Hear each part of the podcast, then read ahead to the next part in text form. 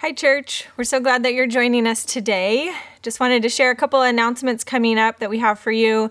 This is a kind of an exciting week for church because we officially kick off summer. So we just wanted to share with you some things coming up. First of all, we've got VBS happening next week. So I really encourage you to um, stop by the worship center if you're on campus, check it out, see what we've been doing. Um, but we really would covet your prayers for the kids that are coming to camp this week. We've got over 400 kids coming over 200 volunteers helping out. So if you could just pray just for health and safety for the week, we would love that. And just for kids to know more about Jesus. Our theme is on the case. And so it's a detective theme, and they're going to be discovering the mystery of who Jesus is and what the Bible is all about. So we would love for your prayers about that. And we do have a few spots left for kids. So if you're interested in that, head over to our website and you can check out the registration there. Uh, following VBS, the, the very next Sunday, uh, we call it VBS Sunday. So we invite you to come on and, and see a little bit of what the kids have done all week. The kids will invite their parents. It's just a great opportunity for the church to be involved in what our elementary school kids have done all week at VBS. Um, and then we're going to keep rolling in summer. We're sending our elementary school kids to um, Camp Good News. And then the last week of the month, our middle school and high school students will head up to Hume Lake for a week. And it's just going to be a fantastic week for our students this summer to learn about Jesus. So, we want you to mark your calendars for July 2nd. That's a Sunday, the day after all of our students get back from Hume Lake. And this is our annual church at the beach. So, we're having our church service at the beach out at Cayucos. There's a service at 1045, um, and they'll be followed by baptisms. Many students make a decision at camp. So, we want you all as a church to uh, be invited to come and watch as they uh, share their faith and let everyone know that this is the decision that they've made. Uh, we'll follow that with a barbecue. So we would love for you to come on out and join us. We will have an 8 a.m. service still here on campus, um, but no other services here. We want you to come on out and join us at 1045, and we hope you can make it. So thanks for joining us today, and hope you have a great week. Well, good morning. Welcome to ABC. Thanks so much for tuning in. Um, today's kind of a special day in the life of our church because tomorrow begins our VBS program, which is our Vacation Bible School. Um, which means that summer is officially started. If you've got kids um, or grandkids, um, that are in school and they're now out of school, you know that this weekend represents the changing of the seasons where um, you start to hear about boredom and hunger and snacks and tiredness and all the wonderful things. But you also get to go to the beach and maybe um, spend a little more time outside because the weather's amazing. Anyway, uh, we are going to have our VBS program uh, this coming week. And I want to simply encourage you, if you haven't been a part of VBS before, regardless of your age and life stage, um, to come on campus and take in the energy of several hundred kids running around. Um, it's my personal invitation. If you're not serving, if you don't have kids here, um, come on by because you have to see VBS. And if you think, well, I don't have a reason to go, uh, I don't know what I do if I come over, just come on over, find us at the office. We'll give you a little tour. We'll show you some of the classrooms and the different rotations that they're doing um, so that you can, even for 15 minutes, just see this amazing movement of kids because we have people on campus, about 150 volunteers that are loving and serving these kids, and ultimately they're telling them about Jesus, and that is why we're here. So uh, it's such a blessing. So that's this week. We want to um, invite you to be a part of that um, if you're not already serving in VBS. Um, this morning we're going to be in Matthew chapter 16, and I'm going to continue in, in our series. Uh, but before I do that, I want to um, spend a few minutes walking you through a story in Genesis 16 that I think is going to give us a foundation for what we're going to look at in the Gospel of Matthew this morning. So, in Genesis 16, you might remember the story of Abraham, the father of the Jewish faith, really the father of of the Old Testament line of Israel was promised that he was going to be the father of many nations, that he would have uh, kids and grandkids, descendants that would uh, number the stars of the sky. And so in Genesis 16, we come up to this story where Abraham has not had any kids his wife Sarah has not had any kids, and um, they're getting older, kind of into their 80s, and starting to wonder, you know, tapping their toe, okay, God, is this really to happen? and how is it to play out? And it seems that um, Sarah, who is concerned that maybe she's infertile, um, is going to take things into her own hands. And so, what Sarah does is she goes to her servant, um, Hagar, and she says to Hagar, um, I want you to go lay with my husband. And so Hagar obliges. She goes and um, does just that. And lo and behold, Hagar is pregnant. And I, w- I want you to just imagine for a minute what must be going through this woman's mind as she musters the courage to go share this news with Abraham and with his wife Sarah. I'm pregnant. I'm I'm pregnant. How does she say that? How does she share that? What kind of reaction is she going to get? And she's processing through this information saying, You're going to have a child to Abraham. I'm going to have a child. Questioning, Will this be my child? Will Abraham take me as his wife? How is this going to work out. And the next time she sees Sarah after sharing the news, she's very short with Sarah. She doesn't know what to say or what to do, how to behave or how to act in her presence. And it ultimately upsets Sarah. And reading between the lines, I make the assumption that Sarah in this moment cannot bear to look at Hagar because of what she wanted, because that was supposed to be her child. And so Sarah cries, Get out. Get out. And Hagar does. She flees. She runs until she can't run anymore. With nowhere to go, with nowhere to run, she flees until she's tired and she's afraid and she's alone and she's thirsty and she ends up on the side of a little brook getting some water. And the Lord God sends a messenger to comfort her. Look, he says, you're pregnant, which is really funny. It actually says that in Genesis 16. It's like so obvious, you know, the messenger says, Hey, you're pregnant. She says, Yes, I, I yeah, I, I know. But then he says, It's a boy. And his name's going to be Ishmael. And so, fighting back the tears, Hagar responds, dropping her shoulders in relief, and says, you are the God who sees, and I have seen he who looks after me. For Ishmael means the God who sees. And so in this story, we see a redemptive line kind of working its way out. And, and obviously, there's more to the story that I'm not diving into. And there are a lot of dynamics between um, Isaac and Ishmael. And there's a lot uh, that that I'm not accounting for. But what I want you to simply see in this brief story in Genesis chapter 16 is the power of names. That the names in this story mean something, that the name Hagar meant something. In fact, Hagar was a, um, not a Hebrew name, and so it's a little harder to translate because it was a foreign name, but we think that Hagar means flight, to flee, the one who runs. And then we have the name Ishmael, the God who hears, as the messenger shared with Hagar. And then we have the name she gives God, El Roi, the God who sees. Three names, three meanings, three very clear truths that come from names.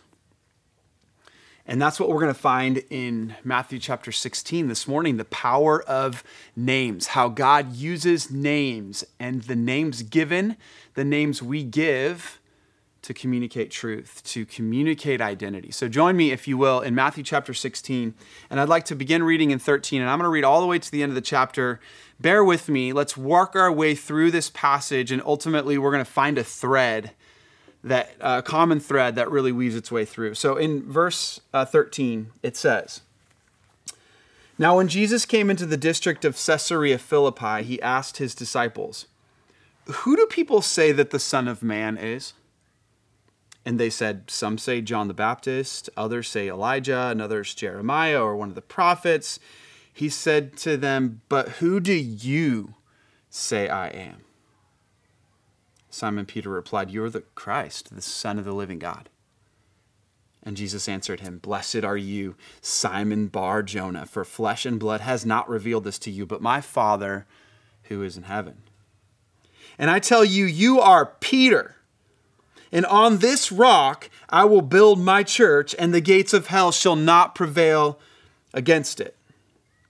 And I will give you the keys of the kingdom of heaven, and whatever you bind on earth shall be bound in heaven, and whatever you loose on earth shall be loosed in heaven. Then he strictly charged the disciples to tell no one that he was the Christ. And from that time, Jesus began to show his disciples that he must go to Jerusalem and suffer many things from the elders and the chief priests and the scribes and be killed. And on the third day, be raised. And Peter took him aside and began to rebuke him, saying, Far be it from you, Lord, this shall never happen to you. But he turned and said to Peter, Get behind me, Satan. You're a hindrance to me, for you're not setting your mind on the things of God but on the things of man. Then Jesus told his disciples, If anyone would come after me, let him deny himself and take up his cross and follow me. For whatever would save his life will lose it, but whoever loses his life for my sake will find it. For what will it profit a man if he gains the whole world and forfeits his soul? Or what shall a man give in return for his soul? For the Son of Man is going to come with his angels in the glory of his Father, and then he will repay each person according to what he has done. Truly I say to you, there are some standing here who will not taste death until they see the Son of Man coming in his kingdom. Now, this is a, a dense passage. I understand that. You might be reading through that or following along as I'm reading and thinking, oh, yeah, I know that, that verse, that passage. That, oh, that's where that's found. And then we get to the next part. Oh, this is also here too. And there's all these principles stirring for you, going, man, there's a lot here in this passage. And I fully acknowledge we could build three or four sermons out of each of these different sections of Scripture. But what I want you to see is that although there's some really clear, helpful, independent ideas here, there is a thread going through this passage that helps for us to establish the sense of identity that Jesus is longing for us to establish. There's a thread of the names, the naming game that takes place here in the New Testament, that Jesus is giving names, he's receiving names, and I want you to see the value in what's happening. So Jesus takes his disciples up to Caesarea Philippi which is an odd place for him to go for a couple of reasons. One is it's way north from where they were doing ministries, just kind of like a journey out of town. It wasn't where he went to the Decapolis, where the Gentiles were. It wasn't where he went over to the Mediterranean, where he was um, ministering to the Syrophoenician woman. No, this was just straight north, and it was a, a foreign area where they, they really didn't have a lot of context. But there was something very unique about this place. Caesarea Philippi was built around a cave that was ultimately the water source for the Jordan River. And because of the water source and because of the cave, it had long been established as a Canaanite altar called Paneas. So this altar was located in the cave of Pan, or the god of Pan, which was dedicated as a sanctuary to the pagan god Baal by the Old Testament ancient Canaanites. This was an idol worship town built on an idol worship altar centered around a cave that was designated to a pagan god. And the cave opening, ironically, was often referred to as the gates of Hades because of this deep water that flowed out of it and the fearful mystery that surrounded the cave by locals. And so Jesus brings his disciples up to a city with a ton of history a city that's known for idolatry, a city that's known for pagan worship. And he takes them to likely this mysterious cave and he asks, in a place that's culturally and religiously diverse, who do these people say I am? What are they saying of me? Well, some say Elijah, and others say John the Baptist. Some people say you're the prophet Jeremiah. No, no, no. But but who do you say I am? See, Jesus throws out this critical question, in, in my opinion, maybe the most critical question he's ever asked and will ever ask any of us. It's posed here in Matthew chapter 16 and again in Mark chapter 8 and in Luke chapter 9. Again and again and again, Jesus comes to the place where there's a swirling opinion about how to interact with the Creator God, about who God is, and about who the Son of Man in this case is, and he says, But you, who do you say I am? And so I invite you as we read this passage and you're listening in to ask yourself a series of questions, really important questions that will help define how you view Jesus and yourself in respect to the world. The first question is What is his name to me? What does the name of Jesus mean to me?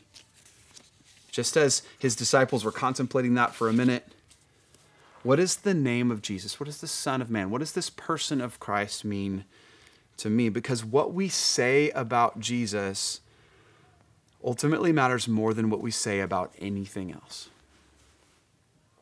What you believe about Jesus matters more than what you believe about anything else. And I can say that with clarity and conviction. It, it doesn't matter what you believe about the church or about politics or about philosophy or about science or about religion or even relationships if you don't first start with what do you think about Jesus? Who do you say he is? It certainly doesn't matter when we start asking questions about how do we interact and relate as the church. You see, our gatherings, our church is Christ first.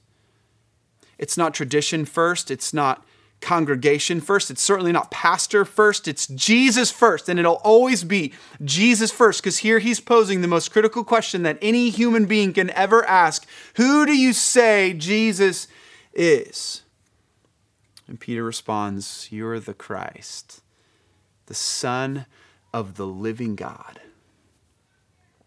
Which clearly was inspired by the work of the Holy Spirit that Peter would say such a true and profound statement in the middle of swirling worldly opinions. You are, no one else was willing to say it, you are the Christ, the Son of the living God. And there's an important distinction here made about Peter's understanding of Jesus. See, there's in our era, there's countless resources, books, opinions, sermons, songs, podcasts, all about who Jesus is. But see, what, what Jesus is doing when he responds to Peter, what he's doing is he's saying, No, you have been revealed, you've been let in on a secret spiritual truth that only God could possibly reveal. And I believe that he does the same thing today, that he reveals the truth about who he is by the work of his spirit. And you can understand who Jesus is, not by intellect or reason or study or research, but by the revelation of the Spirit of God. That's how we know who Jesus really is. That's how we can confess that truth that he is the Christ, the Son of the living God. In 1 Corinthians chapter 2, um, Paul spells this out a little bit for us so that we can kind of understand what Jesus means. And I don't want to dive too deep into the revelation of the Spirit, but I think it's important in the context because of what Jesus says to Peter that the Spirit of God has revealed this to you. So here's what Paul says in 1 Corinthians chapter 2, verse 10. These things God has revealed to us through the Spirit. This is biblical truth. This is uh, the revelation of God, who created us, the desire and design that God has for us, has been revealed to us through the Spirit so that we can have understanding that really is above human knowledge or worldly knowledge. Here's what he says For the Spirit searches everything, even the depths of God. Verse 11 For who knows a person's thoughts except the Spirit of that person which is in him? So also, no one comprehends the thoughts of God except the Spirit of God. Now we have received not the Spirit of the world, but the Spirit who is from God, that we might understand the things freely given to us by God. And again, a distinction is being made as Jesus takes these followers up to Caesarea Philippi, a place of worldly thought, philosophy, worship, paganism, idolatry. And he says, There is a truth being revealed to you by the Spirit of God that will profoundly change the way that you think about humanity, that will profoundly change the way that you think about yourself in respect to humanity in the world. That Jesus is the Christ, the Son of the living God? That changes everything. It's the most important question you could ever ask. And so for, for us, as we kind of process through, you know, we start to learn about Jesus, we read about him. Maybe as a child you learn about him or you sang about him. You might have even heard true things from the world about him. Well, Jesus is the guy who was born of the virgin birth at Christmas, or Jesus is the one that they say was resurrected at Easter. Sometimes you hear things, but really the, the question comes down to a very personal response and reaction that can only be revealed by the Spirit. Who is Jesus to you? Not who is he to the world, not, not what does the world say of Jesus, but who is he to you? Would you say he's my king? My healer, the one who told me everything I ever did, the one who breathed life into my story. Is he the Christ, the Son of the living God to you? Is he your Lord? Is he my Lord? Is it a personal response as we understand who Jesus is? And in Peter's case, it was the one who named him. And that's the second question I want you to look at and ask this morning What is my name to him? What is his name to you? What does the name of Jesus mean to you? What is my name, though, then to him? Look back with me um, as we kind of walk through the passage and the discussion that Peter has with Jesus at verse 17. And Jesus answered him, Blessed are you, Simon Bar Jonah, for flesh and blood has not revealed this to you, but my Father who is in heaven. And I tell you, you are Peter that's Petros. And on this rock, Petra, I will build my church, and the gates of hell shall not prevail against it. So what's happening here is Jesus is naming him. He first says Simon Bar Jonah. That means Simon, son of Jonah. Blessed are you, Simon, son of Jonah. You got it right. The Spirit of God revealed the answer of who I am. Now he says, You are Petros, Peter, and on this Petra rock I will build my church. Now I want you to see what, what's happening with the wordplay here. It's really important that he, Jesus actually uses this word, this, this pronoun, this name Petros for Peter, rock, but then he says Petra, which is the feminine form of the word, which is the foundation of the rock. So Peter, Petra, the, Petros, the piece of the rock, part of the foundation of the rock, the church. And it's an important wordplay distinction because we can misplace what Jesus is saying for the idea that Jesus is actually, or God is actually building the church on the shoulders of Peter himself. And that's simply not true.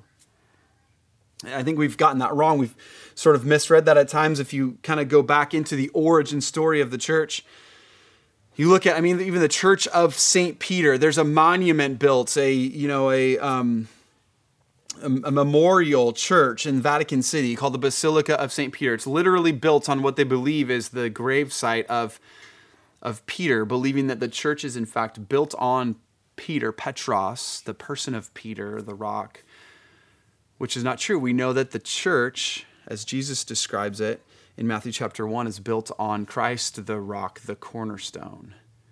That he is the foundation, the, the Petra rock of the church, and that Peter is a piece of rock, Petros, piece of the building blocks of the church, a chip off the old block, if you will, a piece of Christ. The point is, Jesus gave Simon a new name that identified him with the rock of the church. He said, You were once called Simon Bar Jonah, Simon, son of Jonah. Now you're called Petros, piece of rock. Identified now with Christ, Christian, if you will. And on this Petra, on this foundational rock, which is the truth that he just confessed. So, on this rock, the truth that Jesus is the Christ, the Son of the living God, I will build my church. And the foundation of the church is the truth that Jesus Christ is the Son of God. Because you have claimed me as Christ, that's what Jesus is saying, I am claiming you as mine. Because you've said the true thing, I'm going to say what's true now of you. And he goes on to outline his mission that I'll be delivered over and suffer and I'm going to die and rise on the third day. And Peter responds by saying, Never, Lord, that could never happen. And notice that Jesus quickly, just as proof that Jesus isn't saying he's building the church on Peter, the, the man Peter's shoulders, just to prove that, he's saying, no, if you get in the way or you become an obstacle, a tripping rock, you might be a piece of the foundational rock, but if you're a tripping rock, then you'll quickly be dismissed. Get aside, he says. Stand behind me, Satan. Because anything that stands in opposition to the mission of Jesus is satanic. Anything that doesn't have sacrifice in it is of Satan. So again, Peter, Petros, identified with the rock, the foundation, a piece of the puzzle, a building block of the church. But don't forget who you are. Don't forget your mission. Don't forget what it means to be a piece of the rock. And don't stand in the way of the mission of Jesus. So, what is your name to him? What does Jesus say your name is once you've claimed that truth of who he is? And finally, we see a another question asked indirectly what is my name to me? Who do you say you are? What is your name to you? Do you believe, in this case, that Peter is a Petros, a piece of the rock? Do I believe I'm a piece of the rock, a part of the church, identified with the mission of Jesus? Look at verse 24 with me and see how Jesus spells this out. He says, If anyone would come after me, let him deny himself, his old name Take up his cross and follow me. For whoever would save his life or try to preserve your identity and lose it will lose it. But whoever loses his life for my sake, give it up, he will find it. See, it's important not only that we ask, who do we say Jesus is? Who does he say I am? And then who do I say I am? Am I willing to own that and claim that new identity, the piece of the rock? If anyone would come after me. Let him deny himself, take up his cross, and follow me. He goes on to re- reinforce this worldview that Jesus first introduced in the Sermon on the Mount, where he started teaching this upside down kingdom principle, right? Like the first shall be last, and the last shall be first. Um, the greatest among you will be the least among you. The dead will live. The those who mourn will be comforted. It's all this kind of inverse, opposite mentality of the kingdom of God. In Luke 14, Jesus teaches this really hard truth that whoever doesn't forsake his father and his mother and his brother and his wife, they cannot be my disciple. And here's what I hear Jesus doing is he says, take up your cross and follow me. If you don't forsake your, your mother or your father or your brother, your family name, your old identity, if you don't leave that behind or, or, or you aren't willing to leave that behind, then you can't be my disciple, is what he says in Luke 14. It'll, it'll be too hard for you to maintain the new identity that I'm giving you if you're not willing to let the old one go. Are you willing to give up Simon, son of Jonah, the family name, the family business, to become Petros? You know, my last name is Urke. You probably you might know that, um, which is a good, strong Norwegian name. And uh, if you say it the way my my grandfather said it, Erky, you know, it's got like this like punch to it, you know. And um, we all kind of hail from the same. It's a legend has it that we all hail from the same town. You know, there's this little town in Norway called Erky, um, go figure. You could actually Google. Let me show you a picture. This is this is my dream. Someday I'm to go there. I want to go to the town of Urke, sitting on the west coast of Norway, um, on the inlet of the fjords, at the base of the Alps. Look at that beautiful town. Anyway, that's where we're from. My grandfather Knut Urke in 1923 got on a boat from Norway and made his way across the Atlantic, and he landed in New York and he basically committed himself as an indentured servant to work on a farm out on the East Coast for five years to work his way um, to pay his way into the United States. That's where he studied and learned reading and writing um, to be able to speak and to write in English. That's where he studied to become a U.S. citizen. And he worked his way into citizenship and ultimately into freedom. And after five years of working off of his debts, he made his way west, kind of following the northern border all the way out to Seattle. And there he worked the fishing traps, the salmon traps of the West Coast um, ultimately making his way up to Alaska, where he'd work in the summers, um, which got him on board with the pipeline work, the oil pipeline. And eventually that took him down to Southern California, where in the mid 30s, my grandfather, Newt Urke, established a home and a family in Southern California in the middle of the greatest depression. Um, quite possibly the greatest economic depression our country's ever seen. And he worked on the docks loading cargo to provide for his family, working his knuckles to the bone. And eventually he would buy and build a home and establish a shop on the back alley of their little Myrtle Avenue home there in Long Beach, where he would repair and build furniture to provide for his family. The Urke name to me represents hard work, tenacity, independence. The Urkes don't quit. That's our that's our family mentality. We solve problems. It's a kind of a come at me world sort of approach to life. And there's pride attached to that name for me. Just ask my wife. There's identity swimming around that Urke name. That's my name to me. So when Jesus says, and, and I walk through this story and I personalize it and imagine myself standing in the conversation as Peter standing in the conversation, when he says, nah, no, not, not Urke. Petros. No, no, not, not the Norwegian name anymore. Not all that that represents for you. I want you to see yourself as a rock, as brick and mortar, as a building block for the church. I want you to be a piece of, of my story. Some building materials for the kingdom of God, not the kingdom of Urke. Give that name up and take on mine. What good is it, Jesus says, if you gain the whole world through hard work, through blood, sweat, and tears, and establish your empire here on earth, if you lose your soul? What's my name to me? What's your name to you? To you? And are you willing to deny yourself, your name, to embrace the name of Jesus? I quickly realized that Newt Urke is not the hero of our family's story. Jesus is. And I thank God for that. Now, I, I, recognize some of you are thinking, yeah, well, that's great for you. That's not my family story. That's not my family name. In fact, I wouldn't mind getting out from under my family name because there's a lot of pain attached to my family name. The same good news is true for you as it is for me. You are not Simon of Jonah anymore.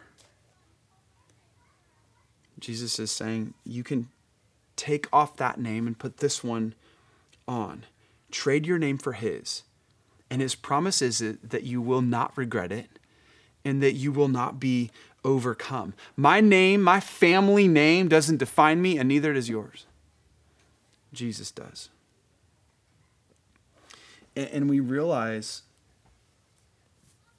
in the story of Genesis chapter 16, the story wasn't about Sarah. It wasn't about her child or a lack of a child. It wasn't about her husband or what she wanted for him or from him. The story wasn't about Hagar. And it wasn't about her pain or her loss, the grief that she experienced in the process of the story. And the story in Matthew chapter 16 wasn't about Peter. It wasn't about the son of Jonah, it was about the rock of Jesus Christ.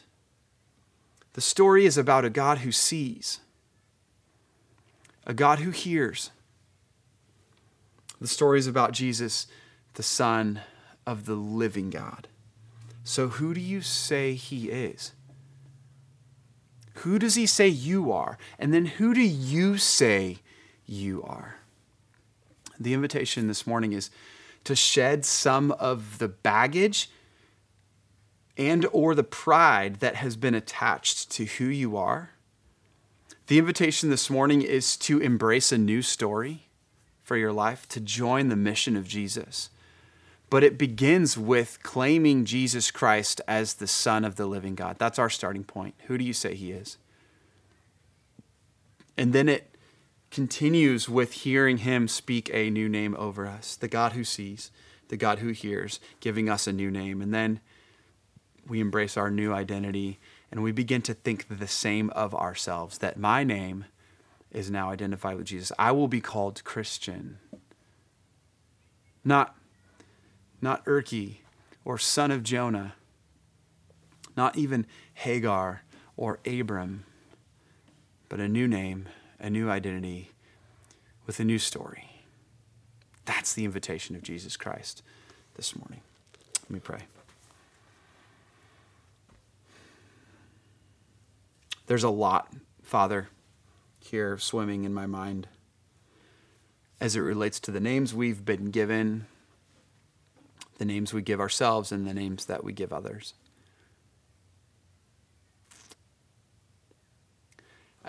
I have to imagine there's a lot of pain attached to the names for some. And for those that might be just listening in this morning, just processing through what does my name mean to me? What does the name of Jesus mean to me? Is he really giving me a new name? God, would you meet them in the in the swirling uh, kind of storm of confusion that that can that can be? And would you reveal, as Paul says in 1 Corinthians 2, would you reveal by the Spirit of God the truth of who Jesus is and the truth of who they are? God, teach us of our name. Teach us of your name. May it become so solid in our minds, so clear, that we can walk confidently forward in the identity you have offered us as Christians, little Christs, followers of Jesus. Give us confidence as we step forward. In your name I pray. Amen.